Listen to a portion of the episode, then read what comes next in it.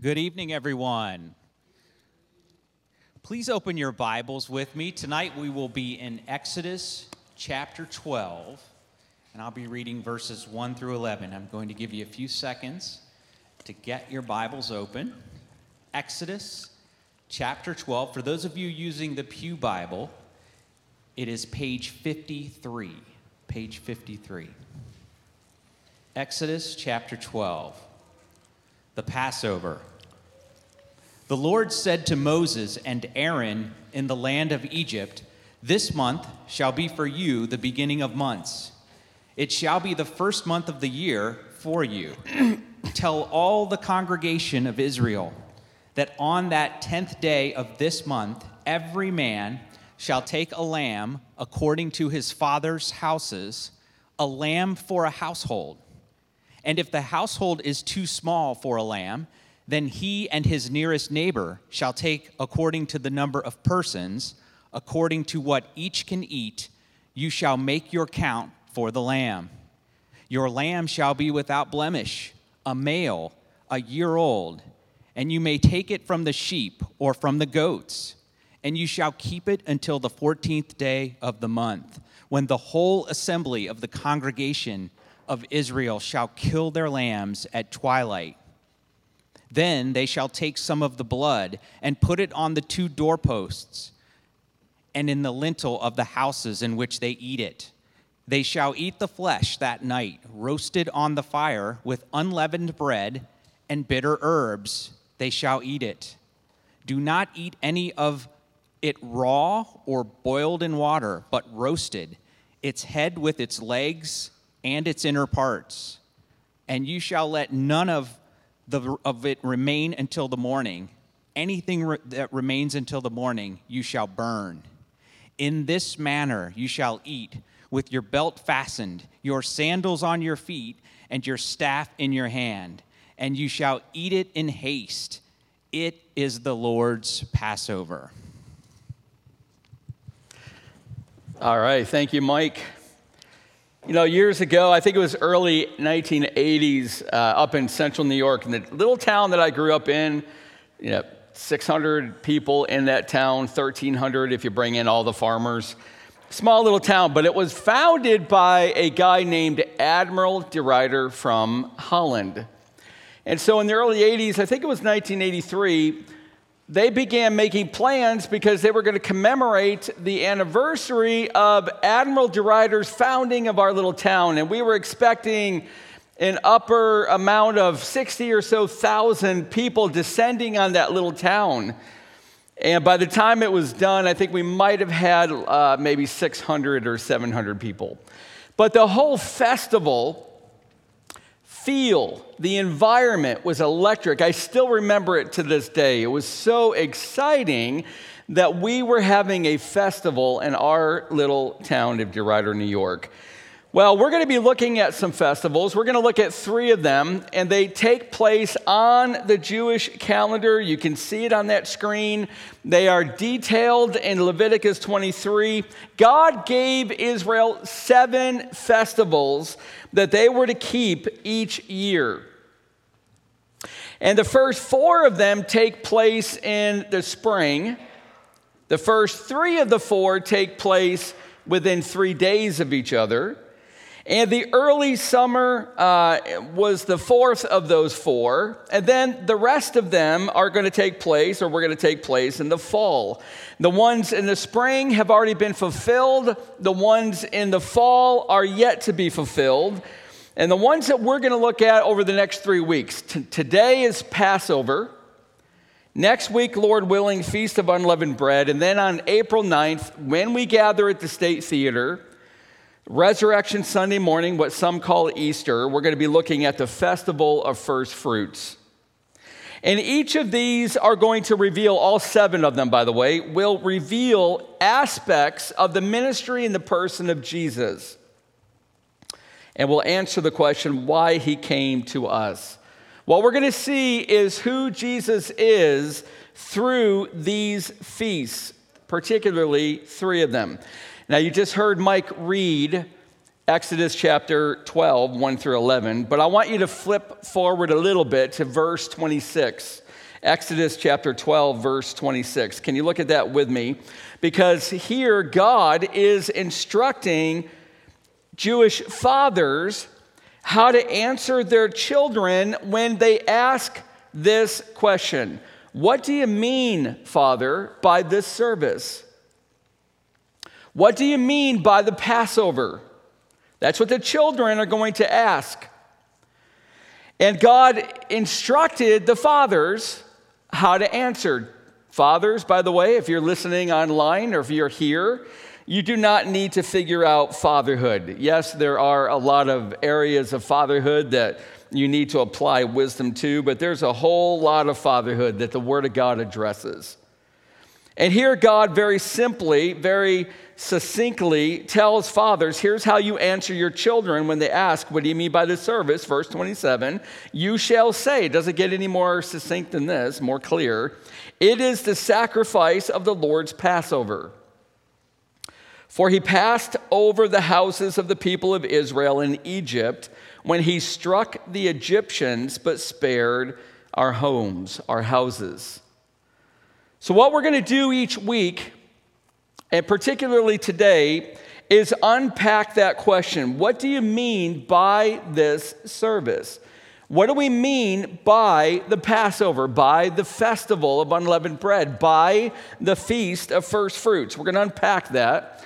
And I've got a few things to tell you about the Passover, and we're going to start right into it. So I'm good, I think you're going to learn a lot, and I hope that it'll start to really encourage you in who Jesus is, to know who he is, and to live out the truths you're about to hear. Number one, all people are in need of forgiveness. All people are in need of forgiveness. Now, you're in Exodus twelve. Let's all get in your Bibles. Look at verse one. So I'm looking at everybody. I want to make sure everybody has their Bible open. Even if you're young, and if you're so young, you're struggling with the reading, parents, you can whisper to them.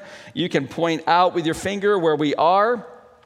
But let's every single one of us get in our Bibles. We are a, a church that preaches and seeks to live God's word. Here we go, verse one, Exodus twelve. The Lord said to Moses and Aaron in the land of Egypt, and this is directly from the Lord, this month shall be for you the beginning, the beginning of months. It shall be the first month of the year for you. Now, when God spoke that, this month in which Passover was held was not the beginning of their calendar. God said, this is so important that I want you to redo your calendar. And this is going to be the beginning of your religious calendar. So now we're in what we will talk about a little bit later, the month of Nisan. This is the month, it's March, April. It changes because they are on a lunar calendar. And God says, this is now going to be, this Passover, this month, going to be the beginning of your religious calendar. It's how important this festival is. Because in the Passover, I'm just going to tell you very plainly, God made a way to save his people from his judgment. Did you hear that? You see, Passover is all about God made a way to save his people from his judgment and his wrath that he was sending on Egypt. It's easy to understand, by the way, and I think you'll agree with this. It's easy to understand why God was so angry with Egypt. They had mercilessly enslaved his people, and they were making things even more difficult. But look at verse five of chapter eleven. You might have to flip your page back. Look at chapter eleven, verse five. This is extremely important.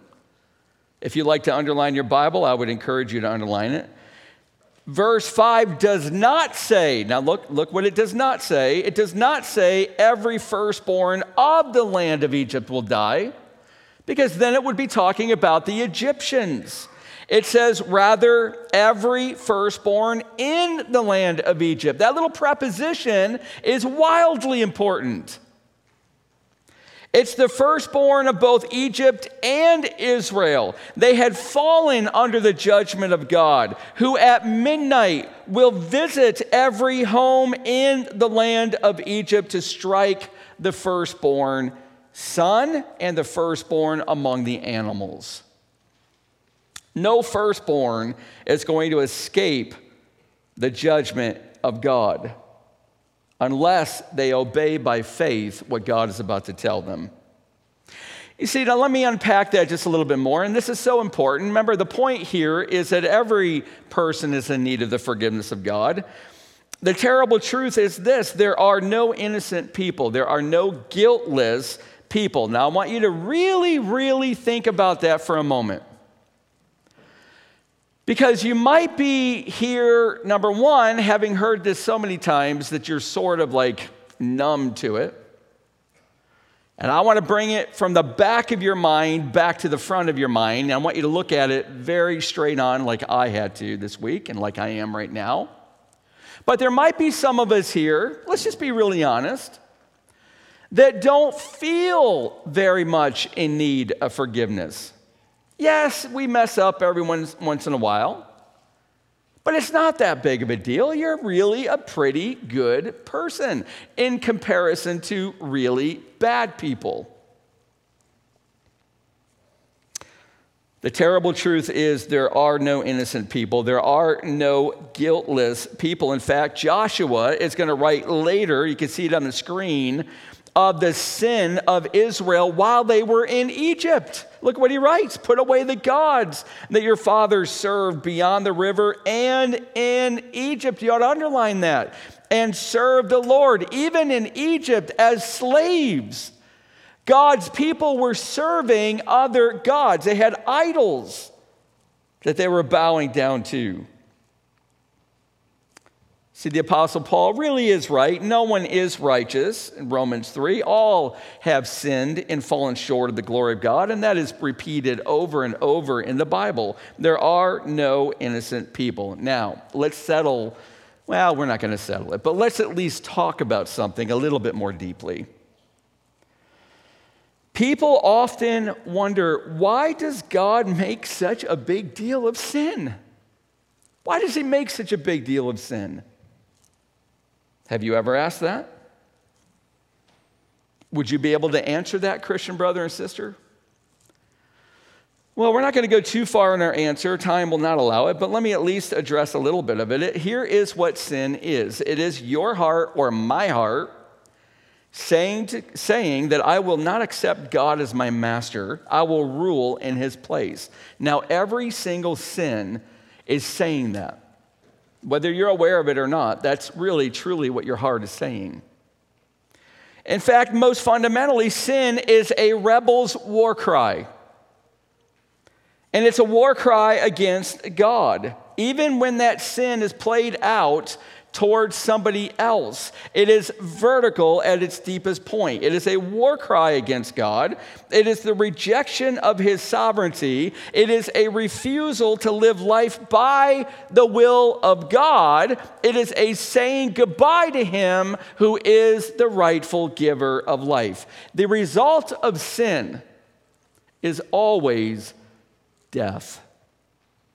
Well, this is not what the Bible says. Romans chapter six, verse twenty-three, for the wages of sin is death. It earns a paycheck. Just like you earn a paycheck when you go to work. We all have earned a paycheck because of that rebellion, that war cry against God, that usurping of his rightful rule, that unplugging from him, that saying goodbye to him who is the giver of life. We've all earned the same paycheck. In fact, your paycheck is not in greater amount than my paycheck. It all buys the same thing, death. But the free gift of God is eternal life in Christ Jesus our Lord. So you see, God brought that penalty to bear in Egypt. Both Israel and Egypt had earned a paycheck called death. They deserved his judgment. They deserved his wrath. It was coming. But look what God said in verse twelve, Exodus twelve, verse twelve. For I will pass through the land of Egypt that night, and I will strike all the firstborn in the land of Egypt, both Egyptian and Israel, both man and beast. And on all the gods of Egypt I will execute judgments. I am the Lord, Yahweh.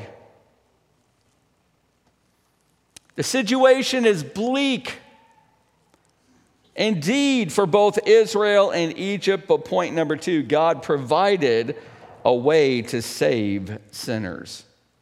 Not only is it true that all people are in need of forgiveness, but they, that's the bad news. The good news is this, that God provided a way to save sinners. Now, Christian, I want to address you for a moment.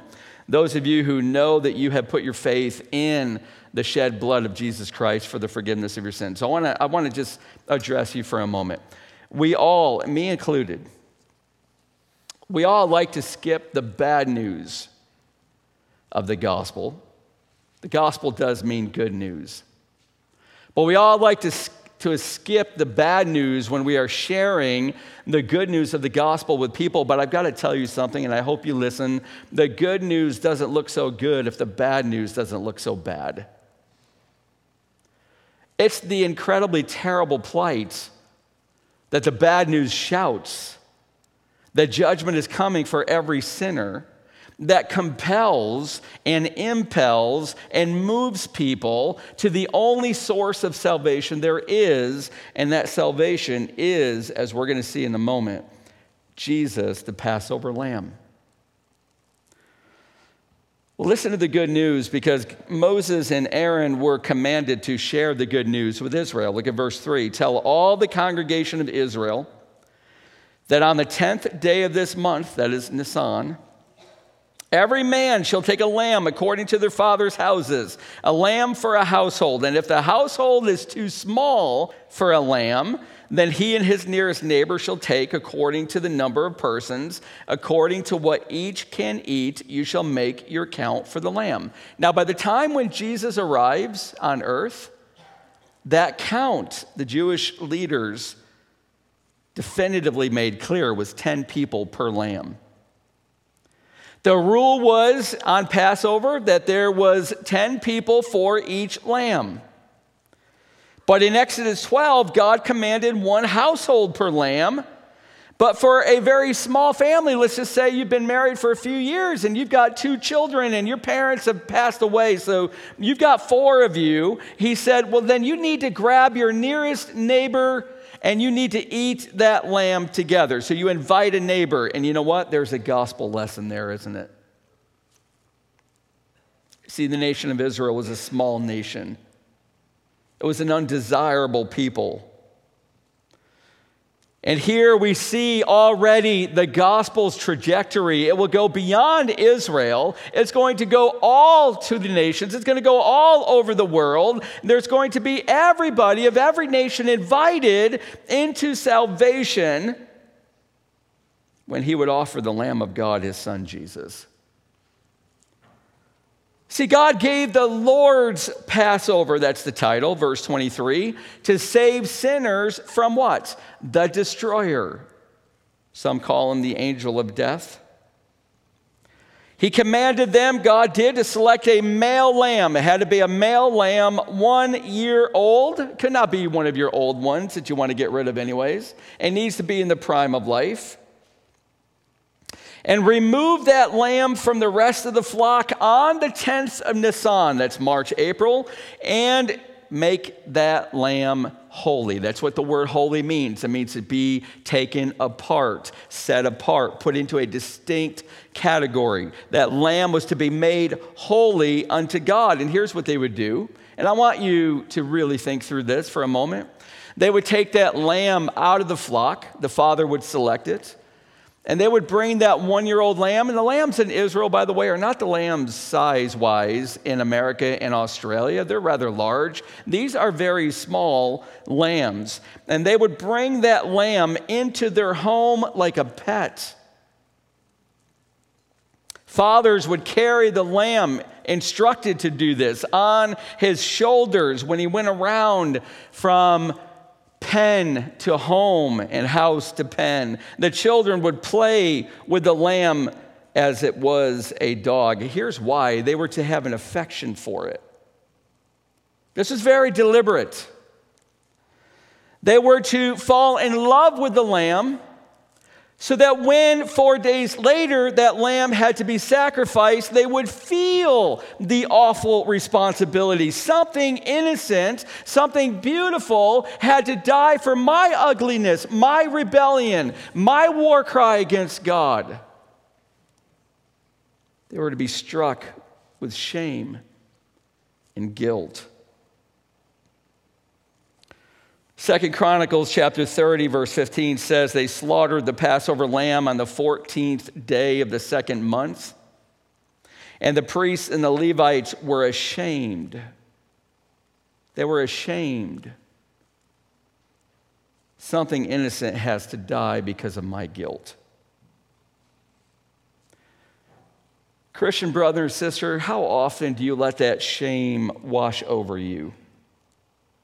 As we approach Passover and Resurrection Sunday, there is a rightness, as there is every time we approach the Lord's Supper, that someone innocent had to die for me, my choices, my actions, my heart of rebellion. To strip the Lord's Supper, to strip the Passover out of the emotional weight and pain is to approach God purely rationally. And that is not a very compelling way for righteous living. Well, that lamb that was chosen by the Father must have no blemish, Exodus twelve says, selected on the tenth day of Nisan, sacrificed on the fourteenth day. And the father, the family representative, killed the lamb and collected its blood in a bowl. And then he took a bunch of ever-present hyssop, dipped it into the blood, painted the sides of the doorway to his house and over the top. That's the lintel. And then began to roast the lamb over charcoal. And while the lamb was roasting, he instructed, as per Moses and Aaron's instructions, to gather their belongings, put on their traveling clothes. They ate the lamb standing up because it was going to be time to leave Egypt in haste. In fact, look at verse eleven. In this manner you shall eat it, with your belt fastened, your sandals on your feet, and your staff in your hand, and you shall eat it in haste. And they were to eat the lamb with two other articles of food on their plate. One was unleavened bread, and the other was bitter herbs. And leaven, all through the Bible, is a symbol of sin, the spreading, corrupting, pride-exalting, rising heart of an arrogant, prideful person. That's what leaven often symbolizes in the Bible. So they were to have unleavened bread, bread that did not rise, bread that stayed flat.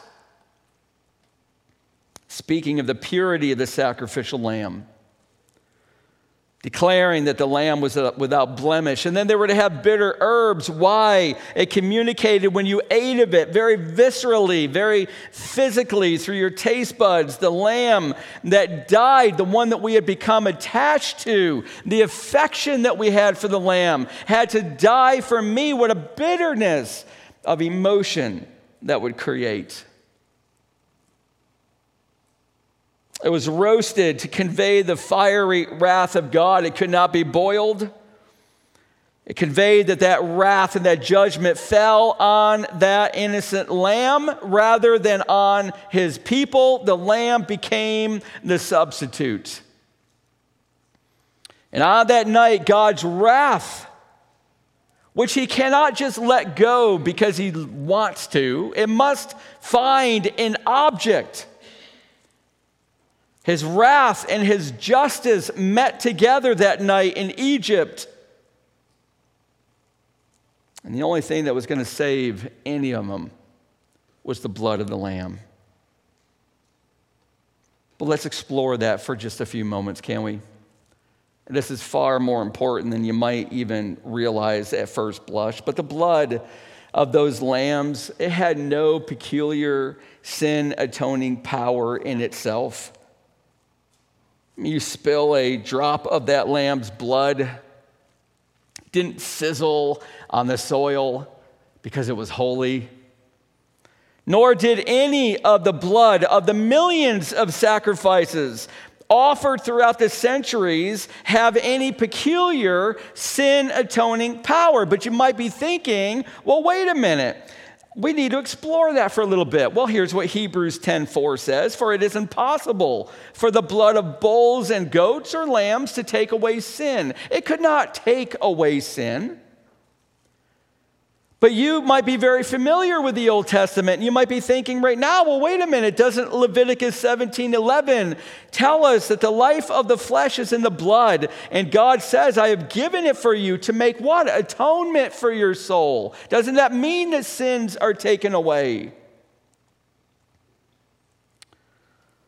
Friend, for nearly fourteen hundred years before Jesus offered himself as a sacrifice, before Hebrews was written, untold numbers of sacrifices were given, and all they could ever do, and I want you to hear this, was cover the sins of the people. It never could take them away.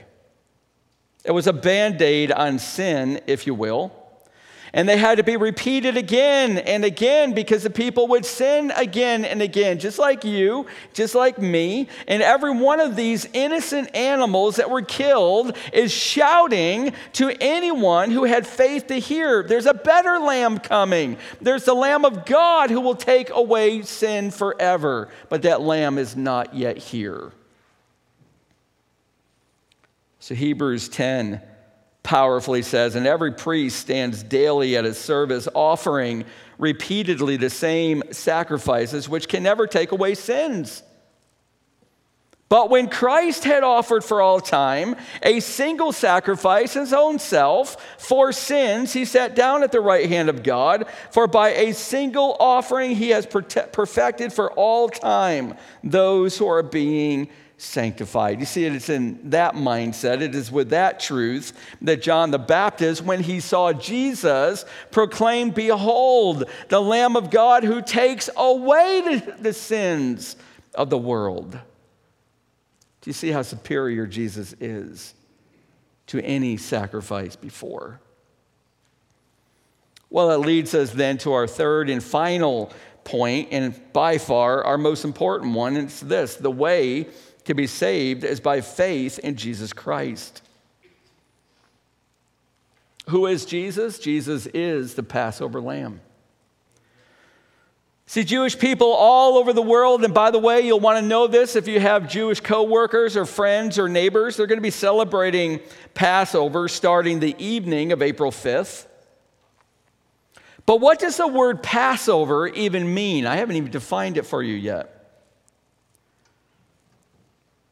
You might want to say, well, Passover means it was the night that the angel passed over. What your English teacher told you, just like he or she told me, can't use the word of the definition, right? So we got to come up with a better definition, actually a more accurate definition. And it's amazing when you find out what it really means. Passover means to spread wings over. It has an understanding that God protects his people. You get to hear of this protection in Psalm ninety-four, verse one. He will cover you with his feathers. He will shelter you with his wings. His faithful promises are your armor and protection. You see, now listen, this is so important. I really want you to listen. I want you to hear. I want you to bring this down into your heart. It was not merely that the angel passed by blood-painted houses.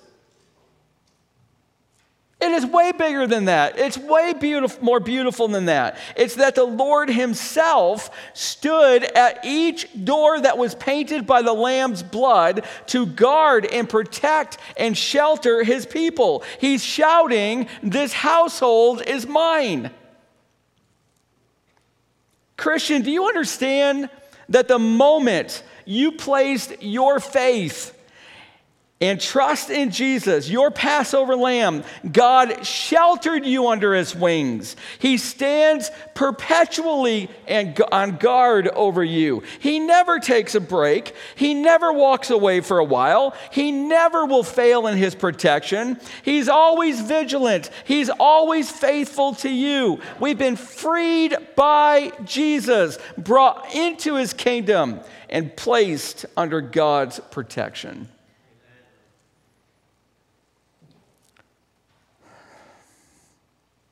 Well, maybe it would be a little bit more helpful to us to actually follow the events of Thursday morning, the day before Jesus was crucified. Can we do that?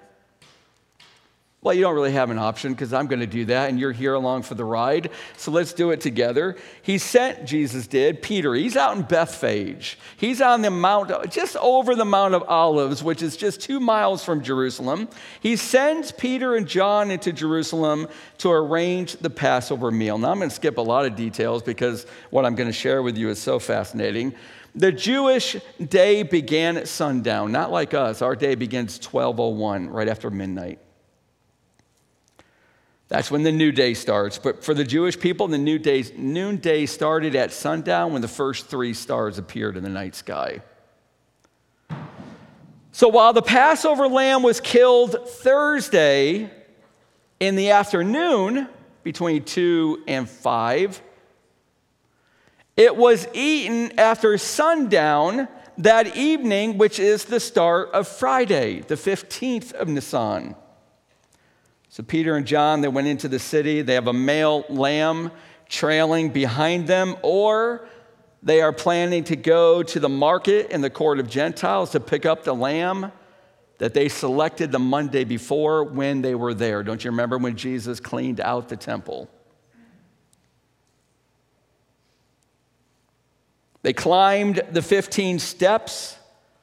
fifteen steps to get up to the court of Gentiles with all the throngs of people, all divided by the priests into three shifts of worshipers. They had three shifts.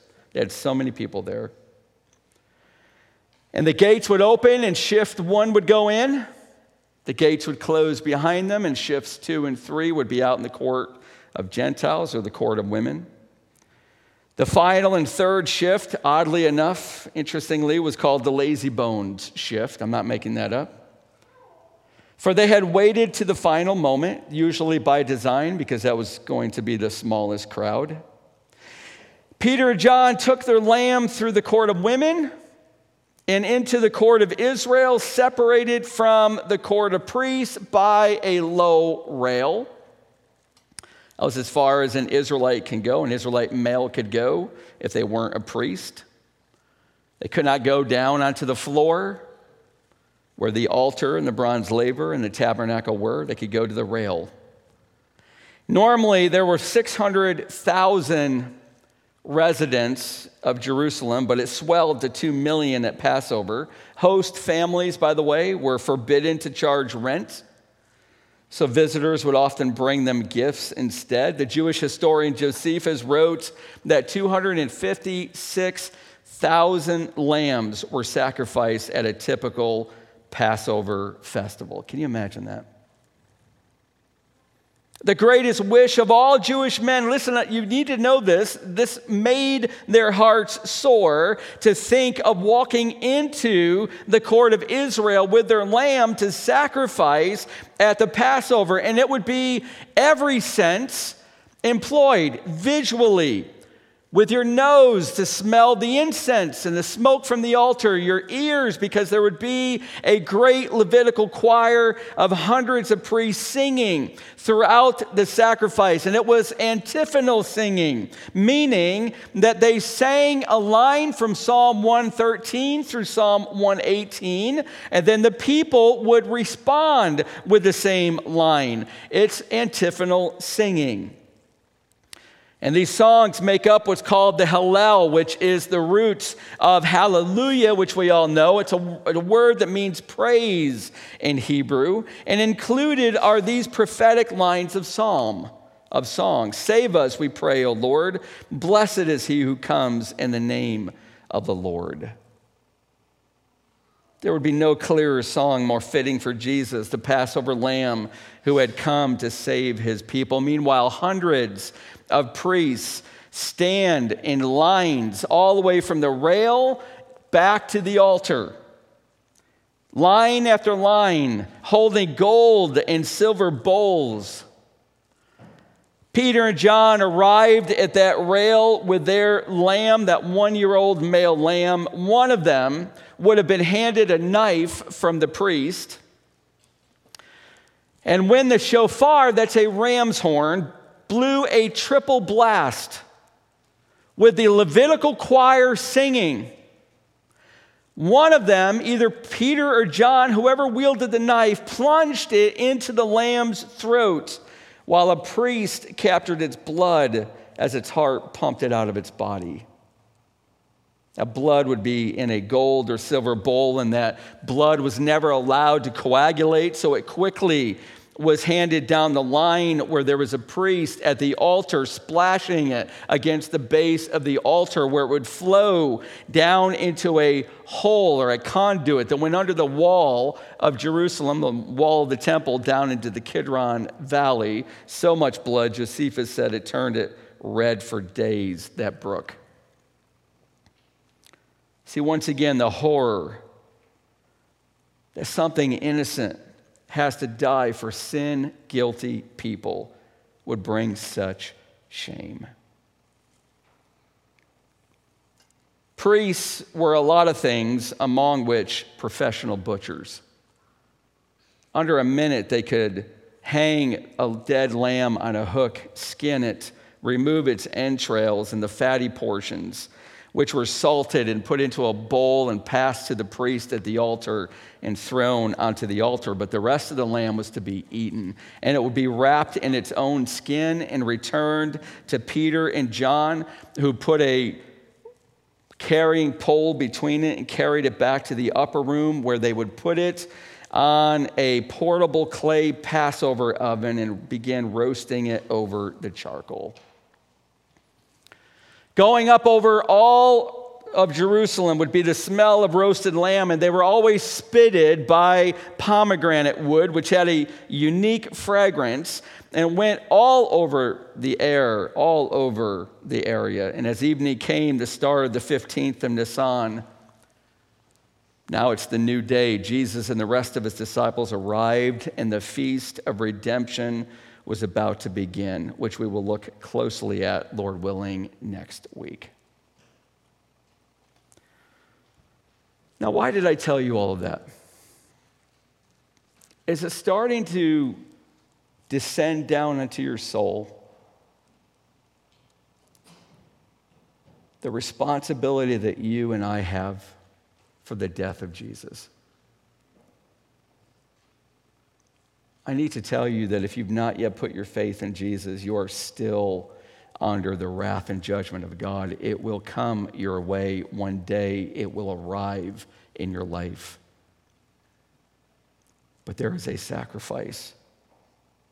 It's not an animal lamb. It is the Lamb of God. His name is Jesus. And this is why Paul proclaimed in First Corinthians, "For Christ, our Passover lamb, has been sacrificed. His blood can be painted on the doors of your hearts if you would just but believe."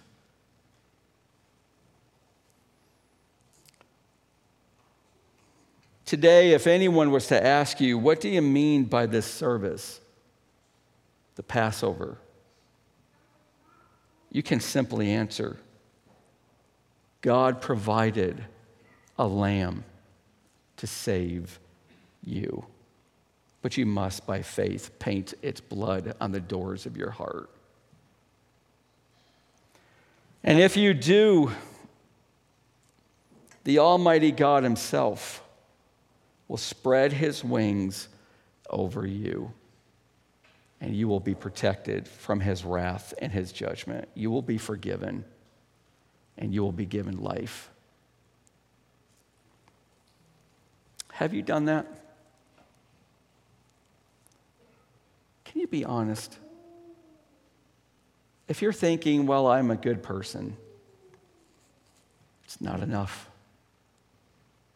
If you're thinking, well, I believe and I do good works, and together they're going to save me, no, anything added to Jesus will not result in salvation. It is by the blood of the Lamb alone. Do you believe that? If not, I would invite you to believe. Be obedient by faith and call out to Jesus, your Passover Lamb, would you forgive me? Would you forgive me for my rebellion, my war cry, my unplugging from you?